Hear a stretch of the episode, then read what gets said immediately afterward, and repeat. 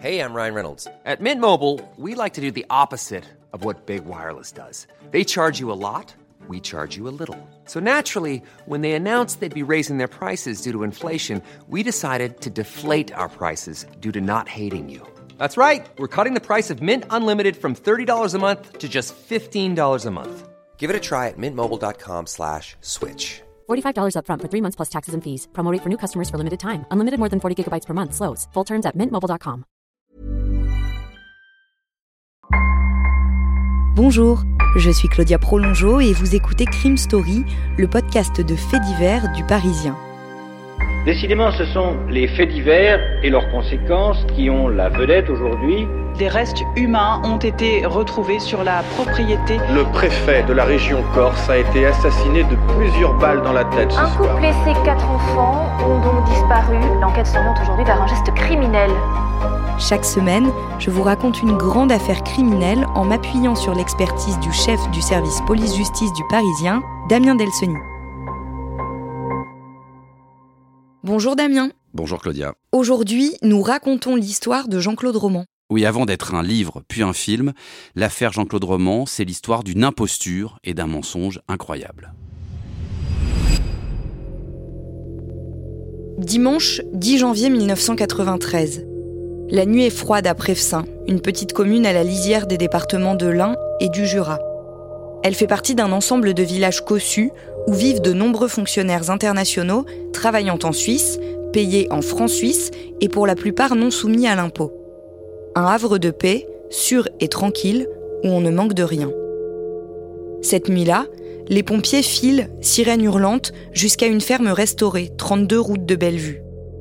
Lorsqu'ils arrivent, vers 4 heures du matin, les flammes dévorent déjà la toiture. Grâce aux voisins, ils apprennent qu'il faut sortir quatre personnes de la maison. Jean-Claude, 38 ans, Florence, 37 ans, et leurs deux enfants, de 5 et 8 ans, Antoine et Caroline. Jean-Claude Roman est un brillant médecin spécialisé en cardiologie qui a terminé 5e de l'internat des hôpitaux de Paris. Il travaille désormais à l'Organisation mondiale de la santé, l'OMS, à Genève. Il a rencontré Florence pendant qu'il faisait ses études. C'est une très belle brune qui étudiait la pharmacie.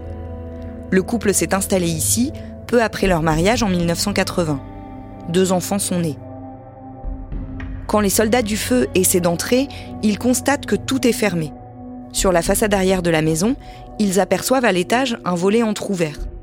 Ils déploient une échelle et montent. Le premier corps qu'ils trouvent est celui de Florence.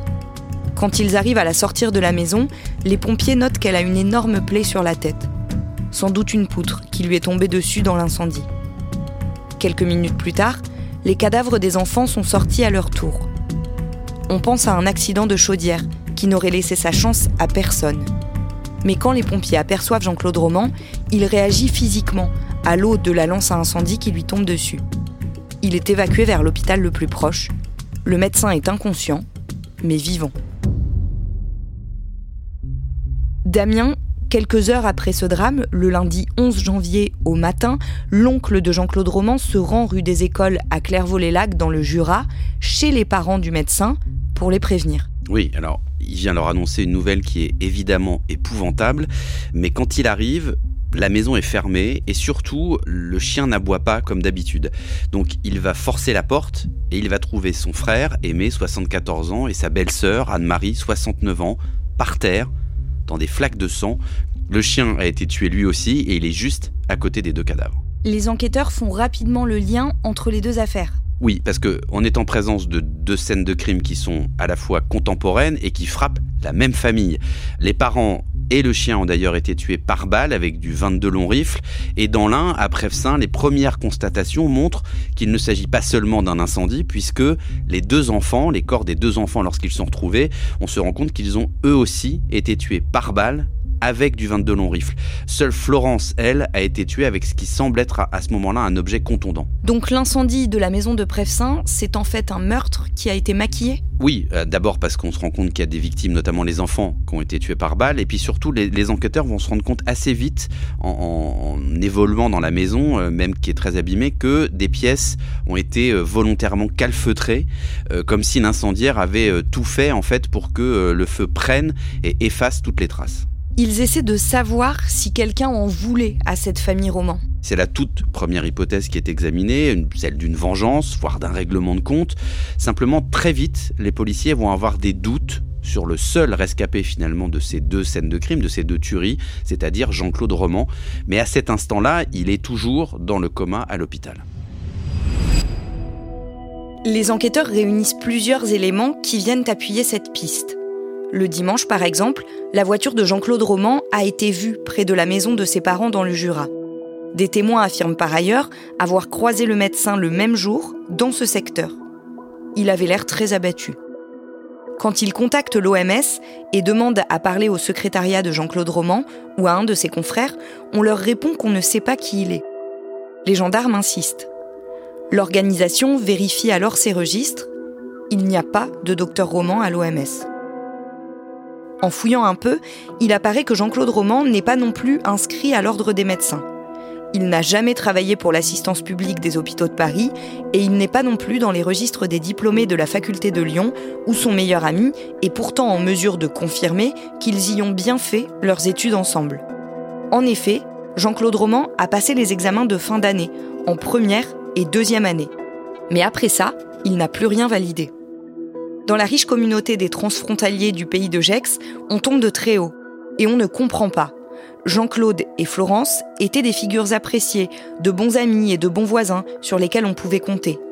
Ils étaient en apparence heureux, ne semblaient pas avoir de problème particulier. Quelques mois plus tôt, Jean-Claude a eu une liaison adultère avec une certaine Chantal. Une ombre au tableau familial, certes, mais rien de très original non plus. La même question est alors sur toutes les lèvres comment la famille Roman, si le père ne travaillait pas, subvenait-elle à ses besoins? Les enfants, Antoine et Caroline, fréquentaient l'école privée et très coûteuse de Saint-Vincent. Le niveau de vie de la famille était le même que les autres habitants de Prefsin. D'où sortait tout cet argent? Le bail de la location de sa maison l'atteste, Jean-Claude Roman se faisait bien passer pour chercheur et chaque mois, il lui fallait trouver beaucoup d'argent. 7000 francs pour le loyer, au moins 15 000 francs pour la location de la BMW, plus la voiture de sa femme, plus l'école privée des enfants, l'entretien de la famille, les voyages de vacances, ses déplacements plus particuliers. Au total, au moins 40 000 francs par mois. L'analyse de ses comptes bancaires n'a pas encore résolu l'énigme. Damien, l'affaire est tout de suite très médiatisée. Oui, alors d'abord parce qu'il s'agit d'un crime qui a quand même fait cinq victimes, dont deux enfants et que surtout commence à poindre l'existence d'un mobile extravagant et d'une d'une histoire euh, en fait assez hors norme avec euh, un médecin qui ne l'est peut-être pas, avec de l'argent qui circule, dans un milieu aussi relativement aisé. Donc oui, ça attire forcément les médias. Le procureur de la République, il propose déjà une piste. Oui, alors lui, il dit même que euh, le mobile de, de ce carnage, c'est la crainte qu'avait Jean-Claude Roman, le faux médecin, de se voir démasqué et il parle de l'arrêt brutal d'un trafic en contour encore obscur dont il était une des chevilles ouvrières. Euh, il s'appuie là-dessus évidemment sur les mouvements de fonds très importants qu'il y avait sur les comptes de Jean-Claude Roman, dont la provenance à ce moment-là n'est pas tout à fait claire. Euh, et il imagine, le procureur, que derrière cette façade, cette vie assez euh, tranquille de Jean-Claude Roman, bah, il y a peut-être des opérations qui sont en lien avec du banditisme, pourquoi pas du, trafic d'armes ou de, ou de stupéfiants. Dans la BMW de location que Jean-Claude Roman a laissée devant la poste de Prefsin, les enquêteurs retrouvent un mot écrit de sa main. Oui, alors c'est un mot assez court hein, qui fait deux lignes sur une feuille blanche. Dans ce mot, évidemment, il s'accuse des crimes, mais la formule est assez énigmatique puisqu'il écrit Un banal accident et une injustice peuvent provoquer la folie. Pardon. Les autopsies établissent que les morts de Florence, Antoine et Caroline remontent en fait à la nuit du vendredi 8 janvier au samedi 9 janvier 1993. Jean-Claude Roman se rend ensuite au domicile de ses parents, à 75 km de là. Il les tue à leur tour. Puis il prend la direction de la région parisienne en voiture, où il arrive le samedi soir. Là, il se rend au domicile de Chantal, la jeune femme de 31 ans, avec laquelle il a eu une aventure peu de temps avant. Dentiste à Ferney-Voltaire dans l'Ain, elle vient de déménager dans le 16e arrondissement de Paris pour y travailler. Le mardi 12 janvier, elle raconte aux enquêteurs que ce soir-là, Jean-Claude Roman passe la prendre pour aller dîner chez le ministre de la Santé, Bernard Kouchner, qu'il dit très bien connaître. Ils montent ensemble en voiture, puis ils prennent la direction de la forêt de Fontainebleau. Une fois arrivé dans le bois, alors qu'elle lui demande des explications sur la route empruntée, il l'asperge de gaz lacrymogène puis la fait sortir de la voiture. Il tient quelque chose dans les mains, mais Chantal ne sait pas quoi. Les enquêteurs pensent que c'était la carabine 22 long rifle, celle que le faux médecin avait déjà utilisée pour tuer toute sa famille. Chantal, comprenant qu'elle est en danger, supplie Jean-Claude Roman de l'épargner, ce qu'il fait. Ils remontent tous les deux dans la voiture et il la ramène chez elle. Puis le faux médecin prend la direction de Prefsin. De retour chez lui, il s'enferme dans la maison, calfeutre les portes et les fenêtres, s'asperge d'essence et tente de s'immoler par le feu en même temps qu'il brûle les corps de sa femme et de ses enfants. Le mercredi 13 janvier, Jean-Claude Roman est toujours dans un caisson respiratoire de l'hôpital de Genève. Mais il sort du coma. Damien, Jean-Claude Roman n'est pas en état d'être entendu par les enquêteurs, alors il continue à chercher en attendant, ils essayent de retracer son parcours le plus précisément possible, et ils s'intéressent notamment à ses finances. Oui, parce que c'est vraiment la, la, grande interrogation du début de cette enquête. Sur ses comptes en banque, les enquêteurs établissent que Jean-Claude Roman déposait régulièrement 300 000 francs en liquide, ce qui équivaut à peu près à 40 000 euros aujourd'hui. Toujours à peu près d'ailleurs la même somme, comme une espèce de rente qui arrivait sur ce compte bancaire et qui lui permettait surtout d'absorber les dépenses courantes de la famille. Les gendarmes retrouvent également une mallette contenant des coupures de billets de banque. Oui, avec une importante somme en liquide dans cette mallette. Encore une fois, la question que se posent à ce moment-là les gendarmes, c'est d'où vient cet argent? Il y en a quand même beaucoup, donc et comme ils ne travaillent pas, il faut quand même trouver la, la provenance de ces fonds. Ils découvrent aussi que quelques jours avant le quintuple meurtre, le compte de Jean-Claude Roman a été vidé et qu'il était même à découvert ce qui peut sans doute expliquer euh, peut-être une forme de préméditation. En tout cas, il s'est passé quelque chose d'assez anormal sur le compte qui était d'habitude euh, relativement crédité. C'est qu'effectivement là, on a enlevé tout l'argent qu'il y avait dessus, il est à découvert. Donc ça veut dire qu'il est aussi à ce moment-là dans une situation financière qui est sans doute délicate. Qu'est-ce qu'on commence à comprendre à propos de Jean-Claude Roman à ce moment-là? On sait qu'il a menti sur euh, ses études, on sait qu'il ment sur son travail, on comprend aussi qu'il a créé pendant toutes ces années une couverture qui a tenu jusqu'au moment où un ou plusieurs événements ont fait que bah, cette, espèce de voile sur qui il était réellement euh, commence à se déchirer. On comprend aussi, en multipliant les investigations, que en réalité, il empruntait de l'argent assez proche, notamment à sa belle famille, en faisant croire que, on le sait, hein, la Suisse a toujours été désignée comme un paradis fiscal avec des banques plutôt tolérantes lorsqu'il s'agit de, d'y placer des fonds.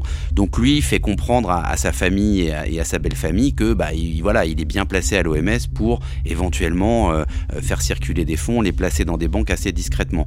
Euh, et là, en fait, on comprend qu'au moment de, de ces assassinats, il est acculé parce que toutes ces personnes, notamment celles qui lui ont prêté de l'argent, vont se rendre compte de ces mensonges et que c'est sans doute ce qui crée le déclic et sa décision d'éliminer tout le monde.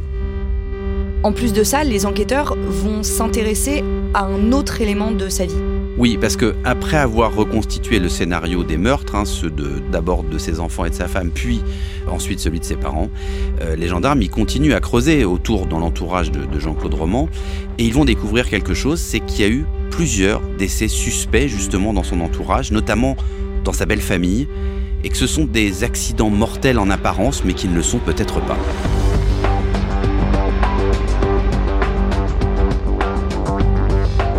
Venez d'écouter le premier épisode de Crime Story consacré à Jean-Claude Roman. Suite et fin de ce podcast dans le deuxième épisode, déjà disponible sur leparisien.fr et sur toutes les plateformes d'écoute. Crime Story est le podcast fait divers du Parisien.